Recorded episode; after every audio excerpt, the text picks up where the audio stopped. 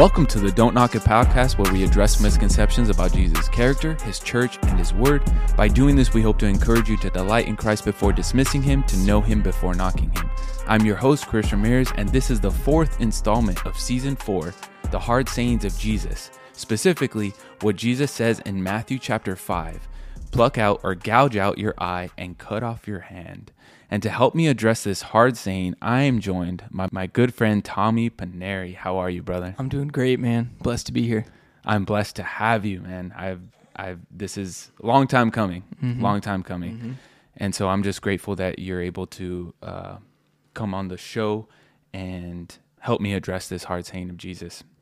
So before we go any further, let's uh, give the audience a little a little background on who Tommy Pinneri is. So um, tell us about yourself, man. Yeah. Um. My, obviously, my name is Tommy Pinneri. Um, I'm a son of a strong single single parent. Um, grown up with two brothers, a sister. You know, I've grown up in a Christian home, and I mean, when I was a sophomore in high school, that's when I really devoted my life to the Lord, and since then, I've been serving Him ever since. I mean, Bible believing, going to church. Um, trusting in the Lord and leaning on His promises every day. So that's Tommy Pinneri right there. Little quick short version of it, right? So you think so? What do you do? What consumes most of your time? Yeah. So um, uh, right now I'm a video editor um, for a ministry that is called Good Fight, and I'm very blessed to to have been put in this this position. You know, um, it's always been it's always been on my heart to serve in ministry and to to either go on mission trips or to to help people out. And the Lord graciously put me in this position to be in a spot where I make videos for a YouTube channel that has over 150,000 subscribers, like a lot of reach. And so, um, a lot of a lot of time I'm I'm uh, video editing and doing so many different things and trying to go on mission trips, trying to juggle a million and one different things. But God is good and He's blessed me with that. So Yeah. Um, I don't even think I know this, uh, but can you tell us a little bit about how you came to the faith? Oh yeah. So like I said, in sophomore year of high school, it was it was a time at which I was kind of questioning um, questioning so many things in my life. I just got out of um, homeschooled in middle school. So for two years I was homeschooled. I went to public school and elementary school. And my mom saw that I was changing and she said, you know, I want you I want you to go homeschooled. You know, I, I see that you're changing. I see the influence these kids are having at your school. So I don't think that's healthy for you. So we're going to take two years off and we're going to homeschool you. And at the time, I'm like, this is the worst. Like, I hate you. All my friends are here. Like, my, my best friend ended up being in the class that I would have been in for my homeroom. Like, we would have been tight and everything. But so I was homeschooled and then coming back to, to public school in high school it was freshman year and I was that awkward, goofy homeschool kid that didn't have the clothes. Like everyone was would make fun of me, like, bro, like, why are you wearing this stuff? Like, what's wrong with your hair? Do you get a haircut? Like, what's going on? So so then that that happened and I was just trying to fit the mold. Um, freshman year I was trying to to appease what everyone wanted from me, like whether it was popularity, whether it was sports, whether it was like whatever it was. And when sophomore year came around, I I grew in my faith, and I will say the probably the biggest thing that had an impact on me in that time was at my church there was um, like a high school group, and the the youth pastor there would always hit on sin, would always hit hard on like the topics that were pertaining to me at school, and I'd see other kids and other kids in my high school group at church were like they'd brush it off, they'd go home, they'd do the same thing but for me it would it would hit me deep and i'm like man there's like if i truly do believe that jesus is god why would i be doing these things? Like and those questions would eat at me at night and i'm like man that's a good point. Like why do i care so much? Why do i want to be so much like the world if i'm not of it you know? And that realization kind of hit me like a ton of bricks and ultimately high school it's i mean for a public school for those who are proclaiming christ and are born again blood bought believers it's it's a dog eat dog world. Like it's a it's a tough place to be, and it means like not having friends. Like for lunch, literally after sophomore year, I would e- either eat lunch by myself or I'd be awkward at a table like with the football players, and I wouldn't be talking much. They'd be making crude jokes, and mm-hmm. and I was just like, no, I'm not. Like I made that decision in my heart, like I'm not going to partake in these things anymore. Like I don't, I don't want to be like these people. I, I saw what it did in my in my family through my brothers. Like I have two older brothers, and I saw how it grieved my mom's heart. I saw how later in life they ended up regretting all the things they did. I'm like, why would I want to do that? You know, I wanted to learn from their mistakes so that I didn't have to make the same ones. Mm-hmm. So honestly, there's a lot of wisdom in being able to learn from other people's mistakes mm-hmm. uh, rather than you actually having to go through that mm-hmm. and learn those learn through those mistakes yourself. Um, I want to go back to something that you said yeah. er- earlier. How you decided you saw you were witnessing the environment around you, mm-hmm. and you decided to be different. Mm-hmm. Um, I just I want to sit in that a little bit. Mm-hmm. What it like? Do you remember specifically like what that felt like? Because uh, I'm a teacher at a public or not a mm-hmm. public uh, a private Christian school. Yeah. And the mob, the mob mentality there is huge. Mm-hmm. Uh, it's something that I experienced in public school. Like I went, yeah, you know, I was in public school since, you know, well, basically, like I went to public school all the way up until high school, and then I even went to a secular college, 2 mm-hmm. secular colleges. Mm-hmm. So I've been around like the, I guess, the secular mm-hmm. community for a while. Yeah, uh, but it's it's like no different. Mm-hmm. You know, the mob mentality, mm-hmm. the the the wanting to fit in, yeah. is just as prevalent yeah. in the private sector than it is in the secular one. And so I just wanted to ask you, like, what what does it take? Mm. You know, what does it take? Yeah. Um, for a sophomore, um, you know, 16, 15, 16 year old there, yeah. to be like, you know what? I don't want to be like you. Not in a self righteous way, mm-hmm. But more so in a way of like, yeah, I I understand the harm yeah. that is going on here, mm-hmm. uh, and I don't want it. Yeah. Well, I think one of the main parts, and this will probably come up later too, the main parts that led to that that thought in my mind and that action was the fact that I realized what Jesus said was true.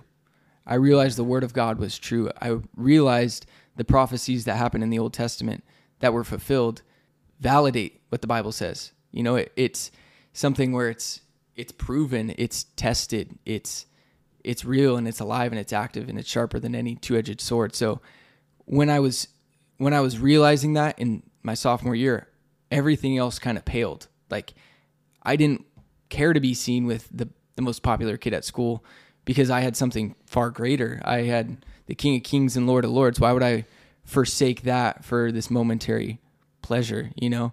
And maybe my like the way I think kind of helped me. I'm very analytical and I can I can be like, well, that makes no sense at all. Why would I why would I want mm-hmm. you know, the, rational. yeah, the man's approval, you know, when I have God's approval. So I think coming to that realization that the Bible is true and that it hurts God's heart when I do these things, you know, and I think that's really what drove me um, to just be different, mm-hmm. to to be honest with the Lord and before myself, and not have a, a two um, like a double life. You know, so many kids in high school that go to church, they have a double life. They go to high school, they they do whatever with their friends and then they come to church and they act like nothing's wrong and and for me that would that was terrible like it would eat away at me i would hate that you know mm.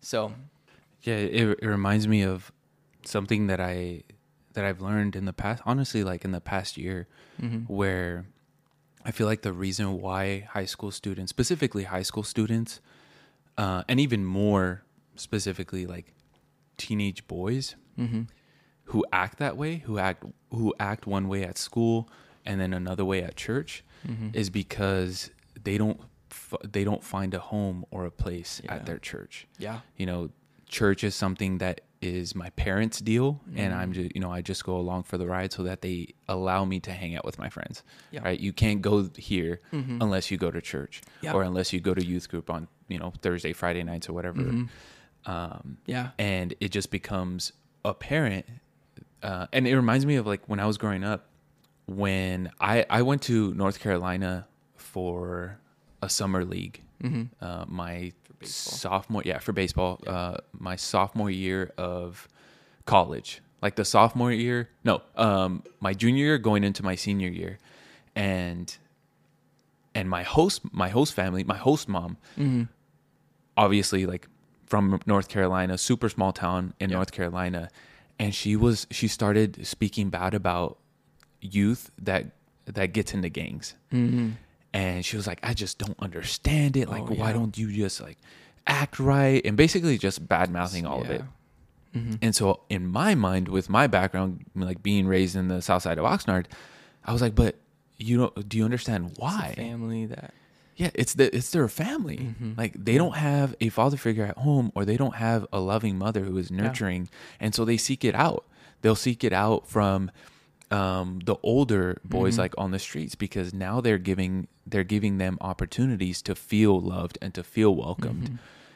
And I feel like in the in a roundabout way, uh, teenage boys feel like that with uh, with the church. Yeah. Like, hey, you're like the the idea of a man Mm-hmm. is more attractive from what the world is telling me a, a man is than what the church is uh, what the church is giving me. Mm-hmm. Yeah. Right. Because the men usually in the men in the church aren't as involved, and I don't want to speak to Mm-hmm. Yeah. you know go far into too far into that yeah but oftentimes uh, we and this is something that i'm actively like actively Mm-hmm. talking to the young men at the school the, the school that i work at Yeah. um, that i try to like explain that to them like hey this is what the church is for yeah um, you know obviously like it's the the preaching of the word of god uh, the fellowship of the saints the breaking of bread Mm-hmm. but ultimately like you learn how to become a man yeah primarily in the home, Mm-hmm. but if not in the home, because I have a few students who don't have father figures. Mm-hmm.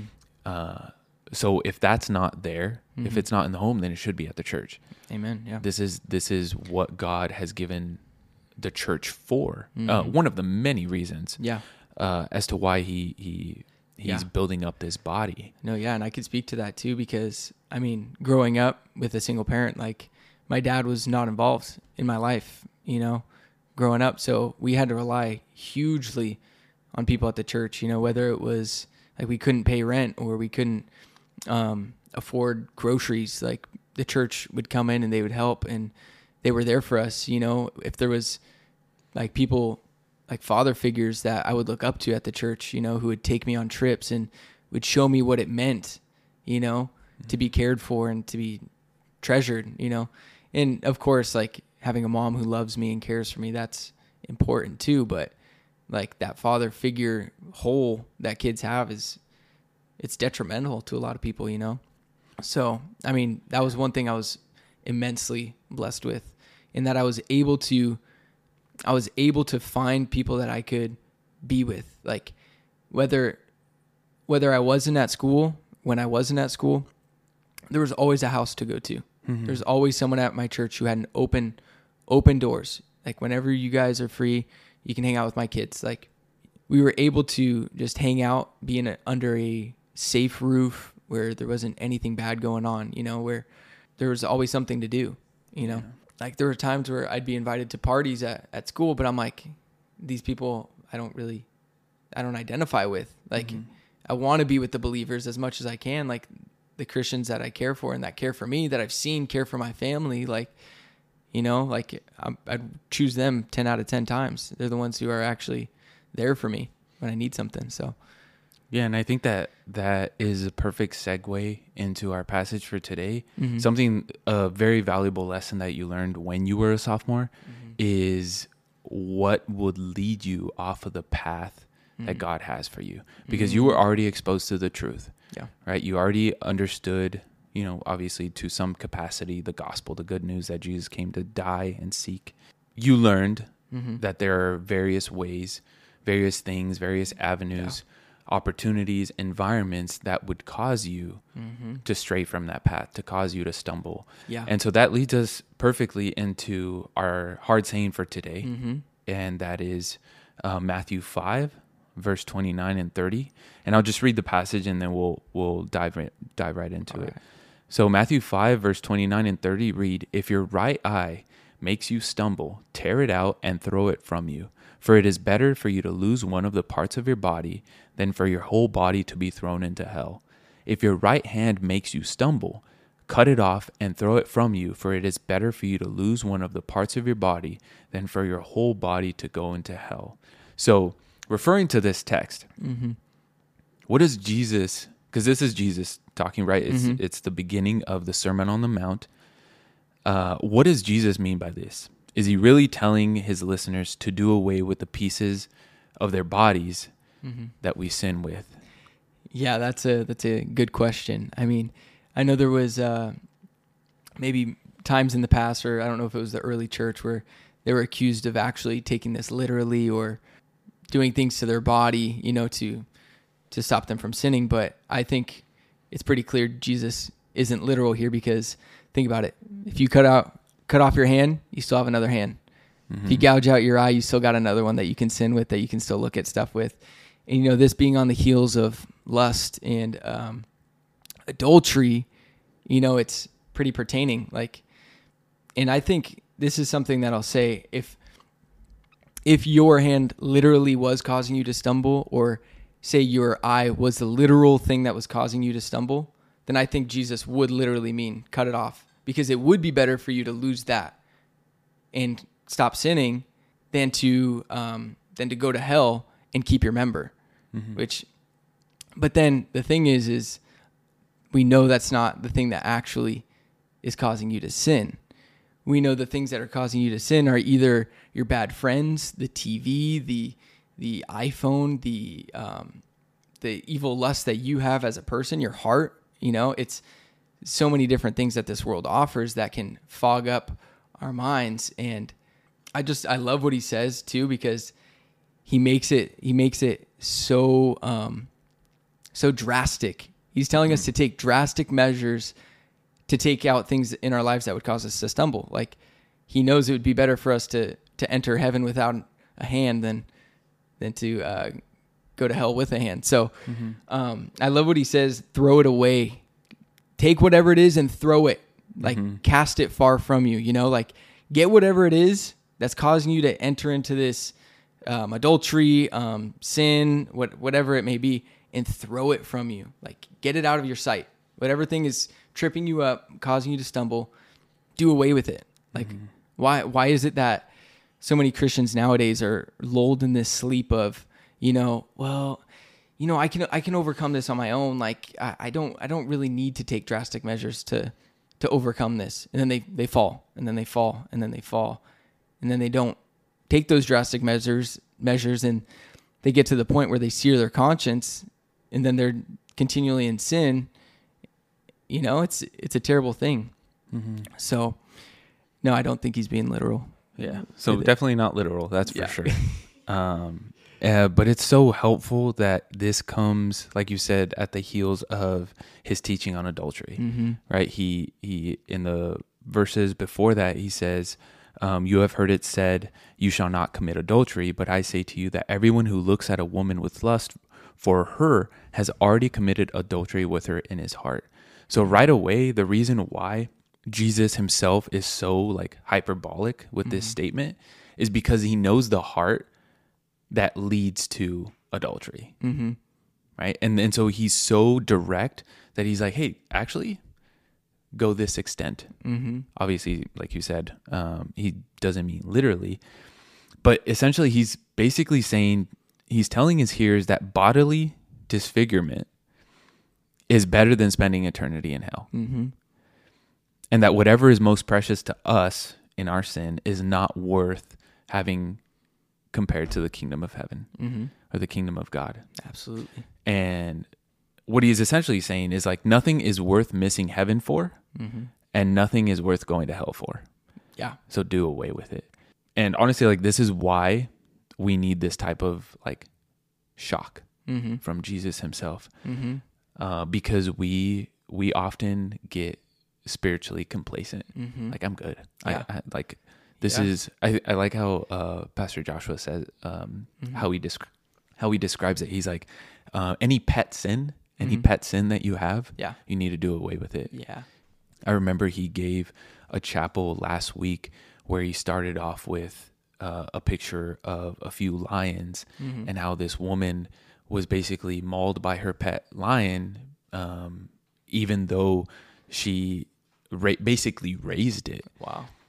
She raised it and it ended up just you know Mm-hmm. being what a lion is, you know, a predator. Uh, you know this this strong, majestic animal that doesn't care if you raised it or not. Mm-hmm. Like he's gonna be a lion, and it just goes to show how even though we think we have things under control, Mm-hmm. more likely, especially if it's sin, it's gonna Yeah. it's gonna cause us to stumble and it's gonna cause us to miss out on the very Yeah. thing that Jesus died for us to have. Absolutely. I, I mean, I think it's so important, especially as believers, that we we take those drastic measures, no matter how silly they may look to other people. Like I have, I have a couple friends who are my age, and they literally have to have a dumb phone, and they're mm. they're believers. They've been believers for six years, seven years, like some all their lives, and that they know they're not strong enough or have the willpower enough to to have a smartphone where they can look at whatever they want on there. So they mm-hmm. they honored you know the Lord and were like, you know what, I'm gonna I'm gonna cut this avenue out completely. And then I mean, what do you do if you can't you know use your phone? You you're not gonna use it to sin if you if it's gone. You know. Mm-hmm. So I think I think it is important that we do take drastic measures. You know, if if you realize, okay, watching this show is causing me to have bad thoughts at night, or it's tripping me up, throw the show out. Who the heck cares? But uh, but it's it's good for the most part. You know, But it's entertaining. Everyone's watching it. come on, man. Dude, I, like, speaking of that, like I had so many of my students today today Mm-hmm. uh, ask me if I watched a specific show. Like, oh, did you see the sin- the season finale of this show? oh man, And I was like, dude. yeah, And um, it just goes to show like that people do hold on to the things that they, just do. enjoy. yeah, That they enjoy. And Yeah. and I remember going through uh, going through several of my devices Mm-hmm.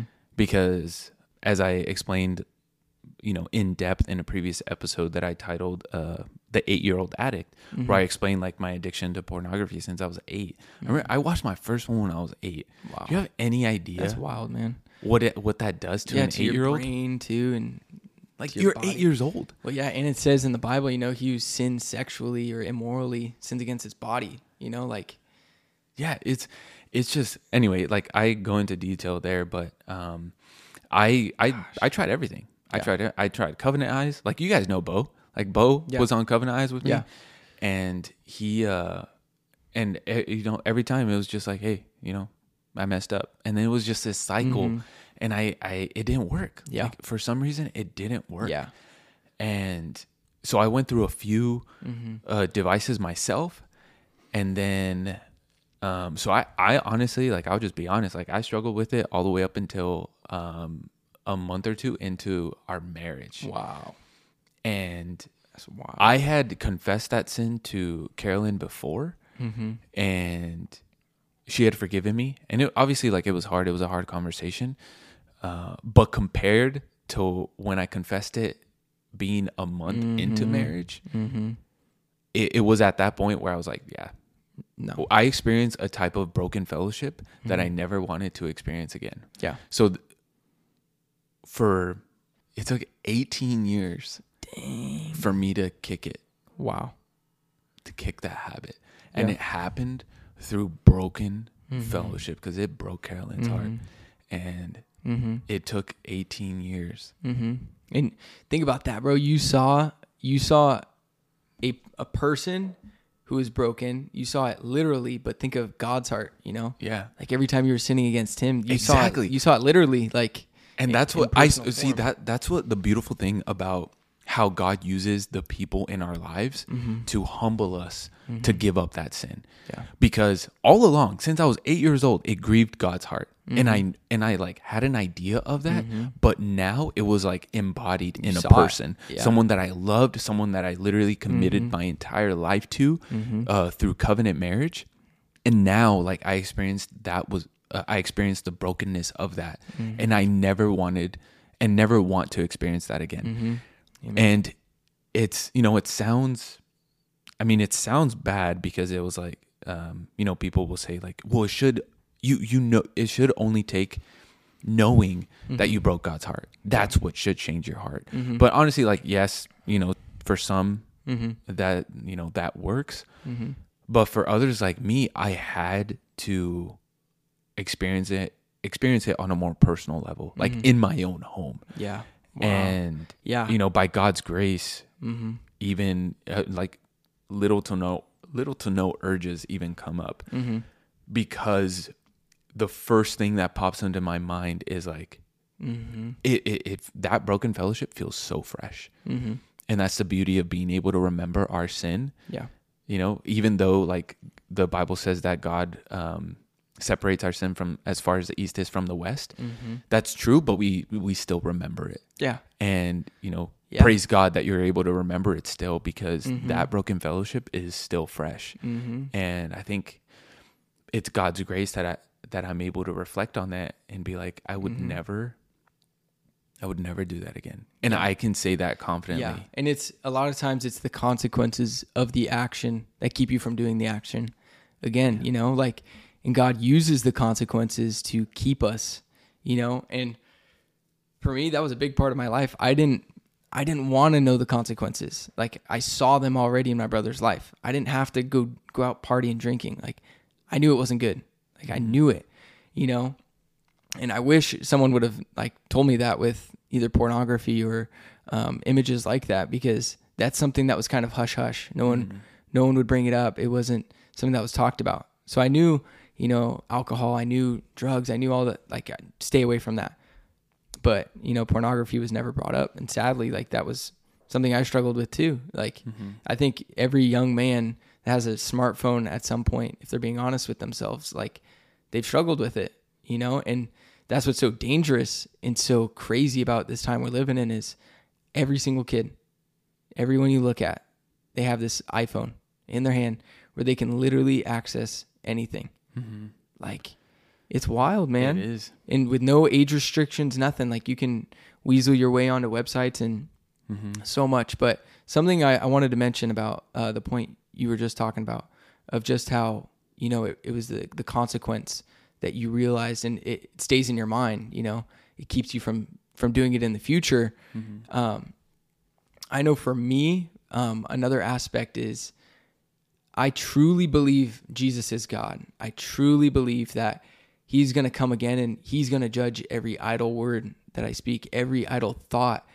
You know, we're we're told in the Bible to hold every thought captive, and the the point comes is where you're you're either caught, you're in a you're in a hard place. You know, where you have the choice to sin or not to sin.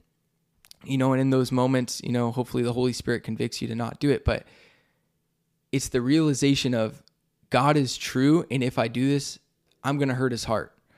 And if I truly believe that, that should that should be the ultimate thing. That should be at the very tippy top, you know? Mm-hmm. Because ultimately, I mean, everyone talks about, you know, I, I love the Lord, I, I trust the Lord, and then or even like pastors who fall into sin, you know, they they talk about, oh, I lo- love the Lord, praise the Lord, and then they fall into sin.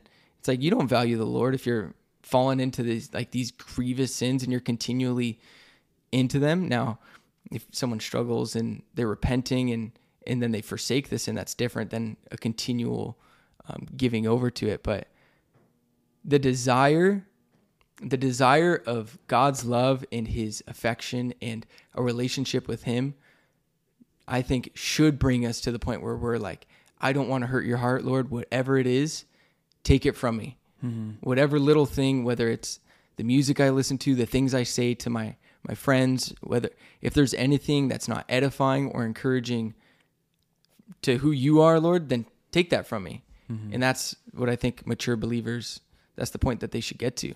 Yeah, and You know? honestly, I'm glad you mentioned that because I struggle in this way, and I'll I'll explain it here in a here.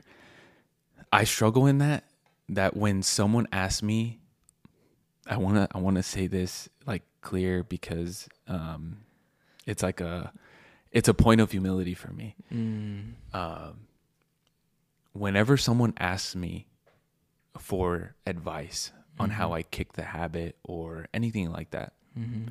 or if it's the same person going through this revolving door of the same sin, just constant, same cycle, nothing changes. I struggle with the urge to not say, You're not saved. You're not saved. You actually don't love God. You don't. Mm-hmm. And I know that that's the the last thing those people Mm-hmm. uh, want to hear from me, but I have to fight that urge because, like you said, it that should be enough. Mm-hmm. Like, hey, you you are breaking God's heart. You are sinning against the holy and righteous God, the same holy and righteous God that sent His Son, His own Son, Mm-hmm. to die on behalf of this sin that you so conveniently don't want to give up. Mm-hmm. That should be enough. Like that thought and the fact that he still loves you and shows mercy upon you by increasing your days still, Mm-hmm. that should be enough. And so with that thought in mind, I struggle with not directly saying you don't love God. You're Yeah. not a Christian Yeah. right? You you speak through, through from uh, both sides of your mouth, Mm-hmm. and it gives me this picture of being in a marriage, Mm-hmm. right? If I do all of these things, all in my actions display this contrary nature of my love for my wife, Mm-hmm. then someone someone very well could say you don't love her. Mm-hmm. In fact, you don't know her Mm-hmm. because you're not loving her in the way that she she needs. And yeah, dude, I'm glad you mentioned that because I needed to say that Mm-hmm. because it's something that I struggle with Yeah. because I want I want it to be direct Mm-hmm. and two I, uh, so it's actually been two things that have helped me maintain faithfulness in that area is remembering the conviction and remembering the broken fellowship from that experience Mm-hmm. but also constantly being exposed to the reality of the pornography industry Mm-hmm. With the I had no idea. Yeah. I had no Yeah, idea disgusting of is. how Yeah. like manipulative. Yeah. Uh, I just I just thought people liked having sex on camera. Mm, Yeah. No, Like, oh, you seem like you're enjoying than- this. And so I'm just, you know, I'm contributing to your career, right? Yeah. Like it's just something that I, you know, Mhm. I'm helping you No, yeah. in. And It's a wicked industry, bro. yeah, like I follow this page on Instagram called uh, Exodus Cry, Mhm. and they literally interview like ex porn stars who are who have who are going through addictions, who Mhm. have had suicidal ideations, and they're like, yeah, this producer made me do you know X Y Z things Yeah. before getting behind the camera, and I just felt so humiliated. I had like I had makeup, I had to get drunk to do like Yeah. it was just Yeah. an influx of information that I had no idea. My teenage mind had no idea, and I I I want to mention that because I feel like people who who uh, listen to this like need to hear it, Mhm. you know, Yeah. very often. Like, hey, Yeah. you're contributing to sexual manipulation, And yeah, sex trafficking. Sex trafficking. People who are literally trafficked. like date rape, like all of that Yeah. stuff. Like you are contributing to that. Mhm. And I don't want, you know, obviously, I don't want someone to be driven so much by their guilt to, you know, go to extreme measures. But it's like, at some point, Mhm. you need to know the reality Yeah. of the things that you're partaking in. Yeah. And I'm glad, I'm so glad you mentioned the the issue of like, hey, you you meditating on the fact that God sent His Son to die for you and has this abundant love for you. Mm-hmm. You meditating on that fact should be enough hmm for you to, you know, Yeah. cut off your arm Yeah. and or cut out your eye if it Yeah. causes you to sin. Like that should it shouldn't be a hard saying Yeah. because like like I mentioned before, uh, this beautiful quote that's uh, I I forgot where I read it, but nothing is worth missing heaven for, and nothing is worth going to hell for. Mm-hmm. From the fact that you know who Jesus is, Mm-hmm. this is what you're missing out on. yeah. You're not just missing out on you know this heavenly realm with Mhm. clouds and like seeing your saved family members Yeah. and never having ex- having to experience suffering again. Mhm. You are missing out on the very person who made Mhm. that place available for you. Yeah. And that should be enough. Yeah. And I I want to emphasize that more Mm-hmm. in my daily walk. Yeah. In any like it doesn't Yeah. even have to be a yeah, go ahead. well what what you believe is what's gonna what's gonna drive you you know and I, I love this analogy i was just watching this on youtube some guy he was he was talking about um he was talking about how you know if you were on your phone and you were looking at something you shouldn't you know people would say I- i'm addicted Like I'm, mm-hmm. I just can't. There's nothing I can do. I'm literally stuck. There's nothing I can do. And then he argues the point. It's not an addiction. It's you and your what you believe. And what he says is, if someone comes in the door with your brother and has him at gunpoint and says, "Hey, if you watch that, if you click on that link, I'm going to kill your brother right now." Would you still watch it? Would you hmm. still do it? No, because you would believe that your brother would die. You know, you would believe that it would there'd be a consequence to the hmm. action that you would take. So many people today, they live in this superhero mentality where they believe, you know, there's no consequences for my actions. I can I can watch whatever I want. I can do whatever drug I want, drink whatever I want. And and for a time, you know, for a time they can get away with it. Like their body slowly degrades, but the thing is is there is consequences and G- and God says that he disciplines those whom he loves, you know, like you're going to get spanked by God, man, if you're a believer and you're you're doing these wicked things. And what you believe, whether you believe God's going to discipline you or not, like the truth of the matter is he's going to return one day. He's going to come back and he's going to judge every idle thought. Like I said earlier, like every every um thought we should be taken captive to Christ. Like it's true, you know? So that analogy just it helped me out, you know? Mm-hmm. It helped me understand it a little bit deeper like that what we believe whether we believe God is true, if we actually believe he's true and that there's consequences to my actions, I I might take a second to think about it, you know? Like if I if I believe that this might actually hurt my relationship with the Lord or separate me from the Lord potentially or lead me in a path where I forsake the Lord, then why would I do that? Yeah, and honestly, uh, that's the key, Mm-hmm. right? Because going back to uh, my broken fellowship with my wife, I know the extent of our relationship. Mm-hmm. I have experienced that truth. I've experienced that beauty. Yeah. That's what I don't want to jeopardize again. And so, on the on the flip side, with with whatever sin that you can't seem to get rid of or to cast from you, you have to have an understanding of your relationship with God. And it- on honestly, like this is a mm-hmm. this is this is a point. This is the reason why I decided to make this whole podcast. Mm-hmm. Is you have to delight in Him. Absolutely. You have to do, you have Yeah. to see that relationship that you have with Him as the most beautiful thing that you could mm-hmm. ever pursue. It has to be that way. Otherwise, this saying from Jesus is just sharp. Mm-hmm. It's just like overly, it's an overcorrection. Mm-hmm. It's just exaggerated for no reason. Mm-hmm. But it's Jesus saying it. Yeah. And he he above everyone else knows what we're missing out on by maintaining that sin between us and God Yeah. he he knows he knows more than we Mm-hmm. would know but those of us who get a taste of it we know that we don't want to miss out on that mm-hmm. we know that how Yeah, how you know valuable stake. we, exactly we Yeah. we know or we have come to know what's at stake Mm-hmm. Yeah. Mm-hmm. i don't want to lose this i don't want to lose that i don't want to lose the, my relationship with my wife Mm-hmm. i don't want to do anything that jeopardizes our fellowship. And it reminds me of of something that my uh, my seminary professor talked about when he distinguished between or he made a distinguish a distinction between fellowship and communion. So as believers, we will never lose communion with God. And I'll explain that here in a bit. So the the difference between communion and fellowship is the difference between the marital relation the marital like license, the name, the title, and how we act behind closed doors within a home. So the way that he explained both is well, the image of a marriage, mm-hmm.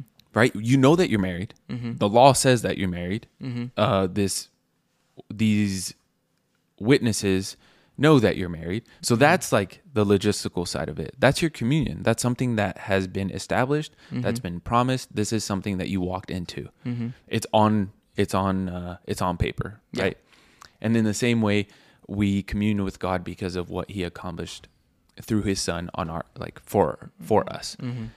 And but the fellowship, the fellowship you experience through your blood, sweat and tears, mm-hmm. through your effort.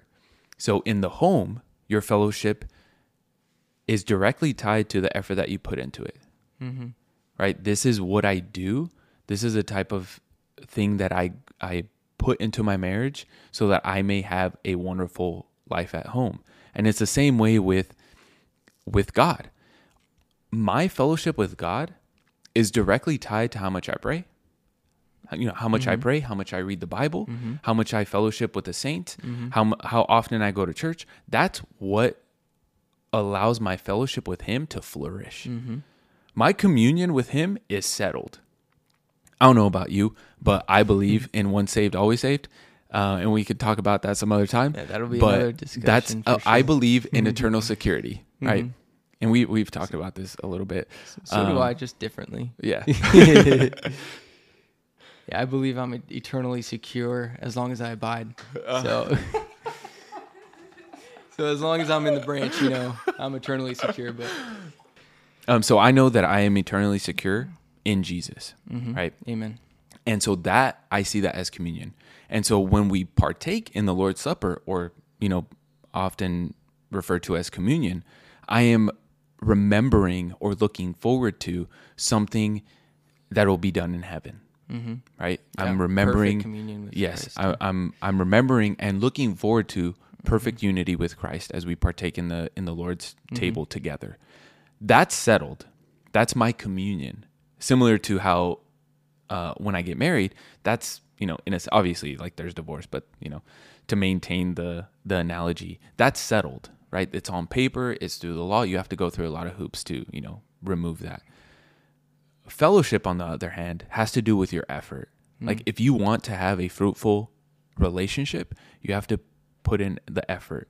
And so the fellowship in my own home is directly tied to how I treat my how I treat my wife and how I'm intentional with her. Yeah. In the same way as it is with my relationship with Jesus. Yeah. Like I have to be intentional with it so that my relationship with him can flourish. Yeah, of course. I mean, I think of um, the verse, you know, where it talks about how Jesus is, you know, it says, even if we are faithless, he is faithful. Um, and that's the thing. God is never changing. He is the same today, yesterday, and forever, you know, and we can draw near, but what he's going to look like to us is going to be dependent upon how much we receive him, how much we absorb his word, how much we um, sharpen each other through the word of God, and how much we learn about him, how much we um, memorize and meditate on what he's done and continue to reflect on the mercies he's shown us. You know, like so many people are like, God is unchanging, but that means I can do whatever I want. You know, I can, but he, he's still going to love me no matter what, which obviously God, God loves everyone, but he's not going to let the guilty go unpunished. You know, those who don't have the blood of Christ covering them, there is judgment to pay, you know, and God is not changing in the sense that he is the same and we can come to him and he will always be faithful to answer our prayers. He will always be there. Like he he is unchanging in that regard that he's just one step one step in the right direction and he's there. Mm-hmm. And the only thing that's going to suffer is on our end because we as humans we we want to distance ourselves or we want to we take on either tasks of jobs and or video games or whatever things that get in the way of our relationship with the Lord and it hinders us. It separates us from that fellowship that you're talking about. That that that tight knit relationship where he mm-hmm. feels distant and and far. So it's important that we stay close, that we draw near to the throne of grace, you know. I love some verses that I wrote down. Just I love Paul's analogies. And in First Corinthians, it's like run in such a way that you're you're running for that one purpose, for the prize, for the gold medal, you know. And in Hebrews, we don't we don't know the author of that, but it's rid yourselves of every obstacle and the sin which so easily entangles us, and run with endurance the race that's set before us. Like there's this idea of a I get the picture of this track runner. He's mm-hmm. running down doing the 100 meter and you, you think of a guy who's got chains on his legs, you know, someone who's got this lead jacket on. They're not That that he put on himself. exactly, bro. And he refuses to take off. He has the power to take it off, but he won't. yeah, you're not gonna you're not gonna go very fast. You're not gonna be running that race with endurance. You know, you you want to, as a mature believer, you want to rid your life of all those obstacles that get in the way of you and your relationship with God.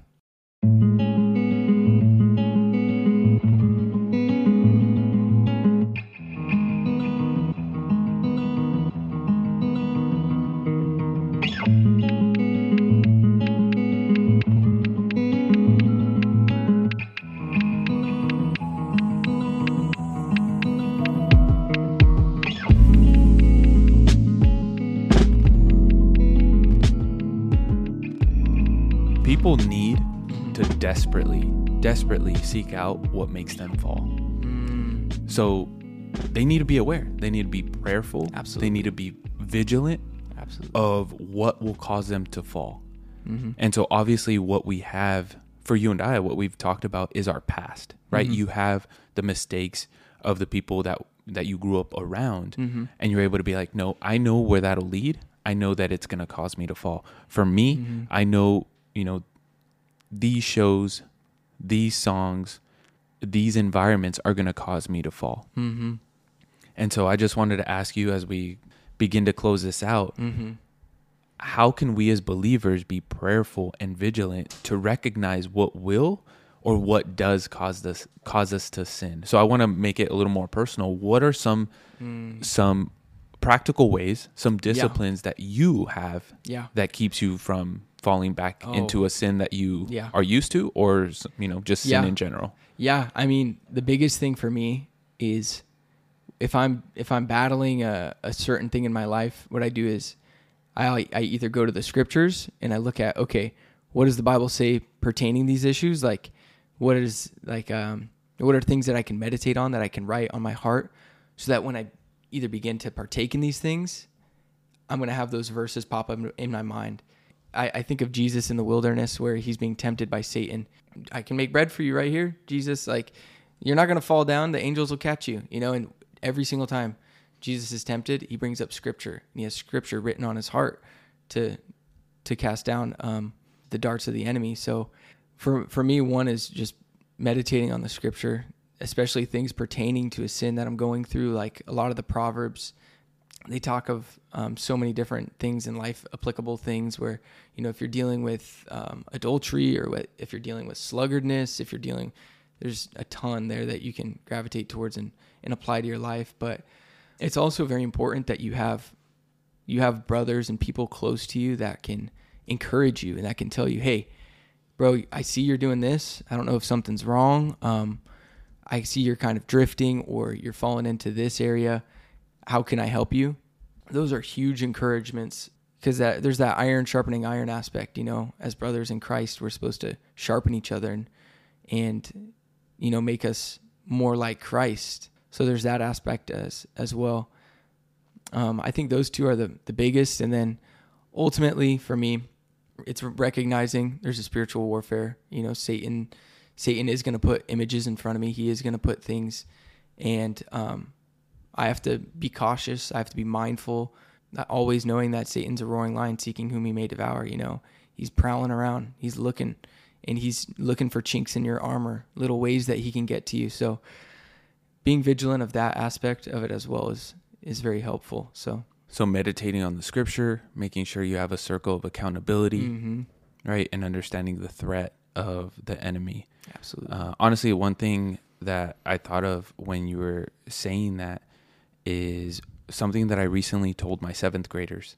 hmm Uh, so at the school that I work at, we have chapels every Thursday, hmm and we have a message. Well, we have worship, we have a message, and then we break off into small groups, and each teacher, or the majority of the the secondary teachers, have a specific grade and their gender. So I have I have the seventh grade boys, hmm and one thing that I recently told them is I was like, do you guys know that you got right now, if you're a believer, you are benefiting from someone else's perfect obedience to the law. hmm Literally perfect obedience. Yeah. And those seventh grade boys, I have them for seventh grade Bible class. Yeah. And in that Bible class, we're going, we go through Genesis through all the way to Judges.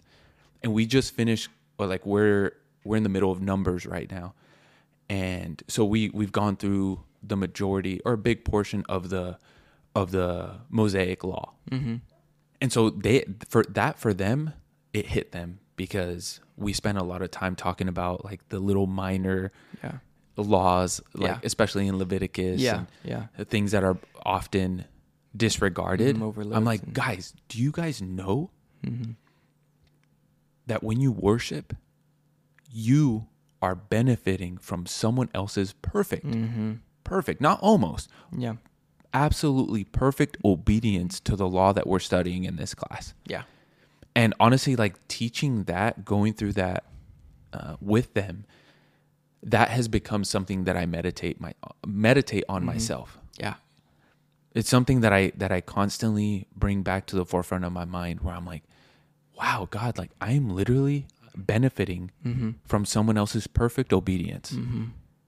and you're still not like obviously there's blatant consequences to our sin Yeah.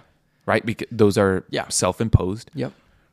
Of course. but no, I love that. but i will never receive god's curses mm-hmm. we just went through we just went through Levitic- leviticus 26 where god is basically saying like hey if you obey these are your blessings Mm-hmm. this is he Yeah. straight up like Yeah. hey this is this is what you'll receive Yep. if you obey. And then the majority of the the rest of the chapter Yes. is like, hey, if you disobey, this is these are your curses. Yeah. One of them is like you're gonna be so. Uh, this is like a paraphrase, but you're gonna be so hungry that you're gonna begin eating your children. Dang. Like that, you know. Obviously, it's not a command, but he's for he, he's Yeah. foretelling like, hey, Yeah. this is because you disobey. Yeah. Remember, I'm warning you. Yeah. Because you disobey, this is That's gonna be Mm-hmm. one of the the the repercussions of your disobedience. Mm-hmm. And so honestly like just meditating on that on I I meditate on the Old Testament a lot Mm-hmm. because it reminds me of things that I don't have to deal with Yeah. and Things you should be thankful for. And exactly. Yeah. And and I I I often think about this passage in 1 Corinthians chapter 10 where Paul essentially summarizes the history of Israel Mm-hmm. and he's like, "Hey, all of these things happened for your instruction. Yeah. All of these things happened Yeah. They're written. for your wisdom. Like Mm-hmm. for at, all of these things happened as examples for you so that you don't fall into the same, Mm-hmm. Same. sin that That's they right. did. That's right.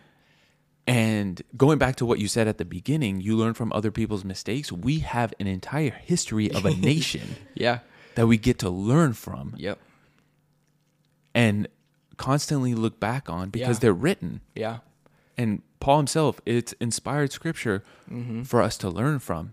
Yeah. And so, Yeah. It's true, man. And we Yeah. think we think at times like Israel literally got brought out of um of from Pharaoh. You know, Mm-hmm. they were they were enslaved for what, four hundred years and then they get brought out. And what's the what's one of the first things they do in the wilderness when they're brought out? They make that calf, bro, at the bottom of the mountain. They Where's. Moses? Where Yeah. is he? It's like and we look at that and we're like, man, you've got to be kidding. Like God was literally doing all these miracles, parted the sea for them, bro. And yet they Mm-hmm. it was a, it was a matter of days. It was a matter of it? days. But what does that show you about human nature? We're weak and we need the Holy Spirit, man. Yeah, and this is why I mean kind of going back to to our passage for today. Mm-hmm. This is why Jesus himself is saying if if something is causing you to sin, you have to cast it away That's right. because it's keeping you from fellowship with God. It's Mm-hmm. keeping you from fellowshipping with me. There's a reason why it was him who said it, not a writer like Paul Yeah. or Peter or any of the other apostles, Yeah. apostles or biblical writers. It's Jesus himself. He needed to say it, and it all. Oh man, thank you, Holy Spirit. Um, we're talking about Israel. Mm-hmm. We're talking about Mount Sinai. Jesus says this on the Sermon of the Mount. Sermon on the Mount. Mm-hmm.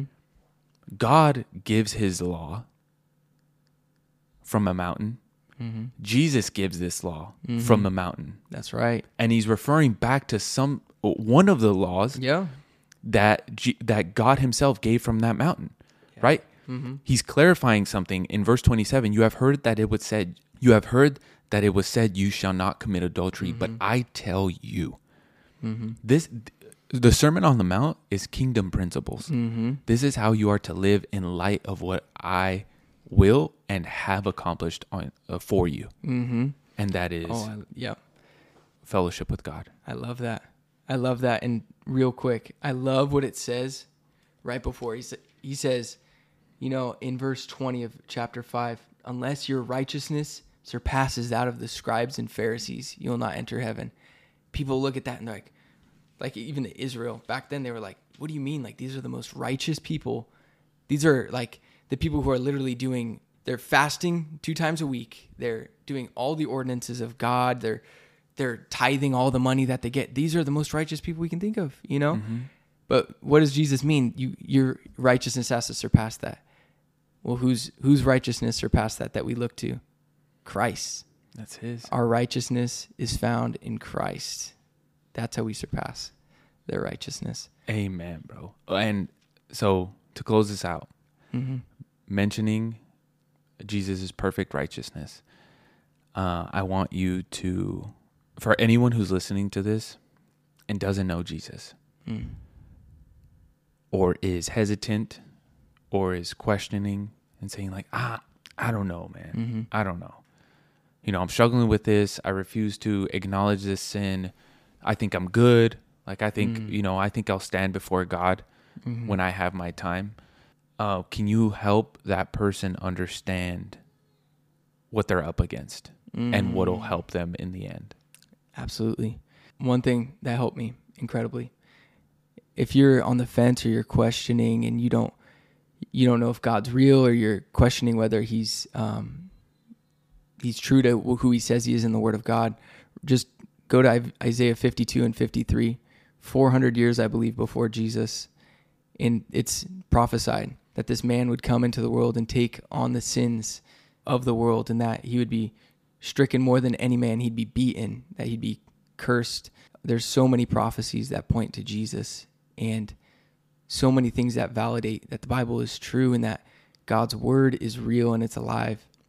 Read isaiah 52 and 53 scan through that um, who does that represent? Who does that look like? If you're on the fence and you're listening i hope we could be an encouragement to you you know. Miraculously christ saved me. For all i know i could have been some kid on the street in a in out in an orphanage or something or but for some reason god um, was gracious to me and allowed me this ability to um, to even speak on- topics such as this. And it's it's powerful what christ can do in your life why would you why would you throw him out? Why would you why would you knock it if you don't try it you know? Mm-hmm. And that's the thing. Your life is short. Today's going to be gone. Tomorrow's going to be gone. And soon your life is going to be gone and you're going to have to stand before the judge whether you like it or not. And it says in the bible that every knee shall bow and every tongue will confess that christ is lord.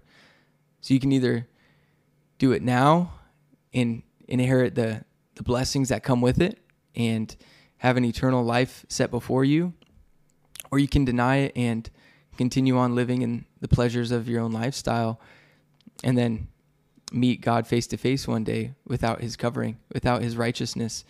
If I could tell you one thing, you do not want to be clothed in anything other than Christ's righteousness on that day. So, Amen, bro. I'm so glad uh, we had this conversation. Mhm. Thank you for coming on. of course, bro, not a problem I at all. appreciate you, man. All right. Thank you so much for tuning in to this episode of the Don't Knock It podcast. If you want to know more about the podcast, you can find us on Instagram and Twitter. If you listen on Spotify, make sure you follow and click the bell icon to get notifications for new episodes. If you listen on Apple Podcasts, if it would be awesome if you could rate and review the show if you haven't already. Thank you all for listening. I'm your host, Chris Ramirez. Grace and peace, family.